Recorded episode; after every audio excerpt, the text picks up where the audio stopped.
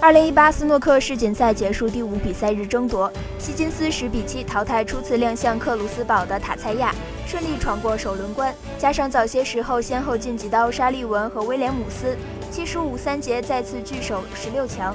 而10号种子罗伯逊5比10输给米尔金斯，随塞尔比和墨菲一起各回各家。塞尔比、墨菲、罗伯逊和丁俊晖被视为中生代四大天王。卫冕冠军、世界第一塞尔比早已爆冷出局。如今随着墨菲和罗伯逊惨遭淘汰，本届世锦赛16强中，中生代四天王仅存丁俊晖一人。